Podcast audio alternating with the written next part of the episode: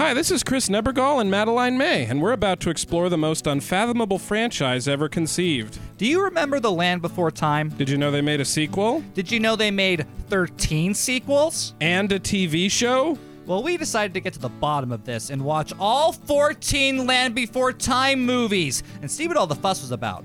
There'll be lots of questions and very few answers. If you like the feeling of the existential dread you get when you stare out into the dark and the dark stares back, you're gonna love Land Before Timeland, the podcast. Our first episode premieres Monday, so be sure to subscribe to this channel so you don't miss a thing. Check out our social media links in the description, too. And remember, the Great Circle comes for us all, but apparently not for the Land Before Time. Land before Timeland, Land before Timeland.